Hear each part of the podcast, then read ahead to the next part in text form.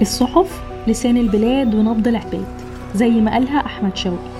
والعشر سنين والنظام بيحاول منع وقمع أي رواية مختلفة عن الرواية اللي بتتصدر من إعلام السامسون كل اللي تحدى السلطة في روايتها السياسية أو حاول توجيه سهام النقد ليها بيكون السجن وحجب المواقع والاضطرار للخروج من البلد قسرا هو المصير الحتمي اللي هيواجهه. الصحافة هي الوحيدة القادرة على تغيير مصائر الشعوب. طالما أتيحت ليها الفرصة ولأن حجر الزاوية لضمان الديمقراطية هو خلق المناخ السليم للصحافة الحرة. ولأن ببساطة رغم وجودنا بره إلا إنه عنينا دايما على وطننا لأنه دايما هيكون فيه تذكرة عودة.